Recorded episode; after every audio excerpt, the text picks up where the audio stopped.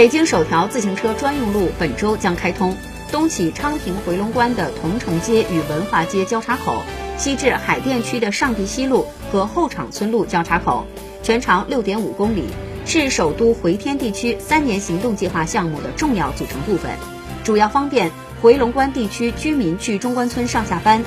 北京市交通委发布通告，明确禁止行人、电动自行车及其他车辆进入，仅服务非助力自行车通行。同时，骑行最高时速不超过十五公里。自行车专用路设计践行低影响开发的建设理念，充分体现绿色环保的设计理念，对推动北京乃至全国的绿色交通体系建设具有积极的促进作用和示范意义。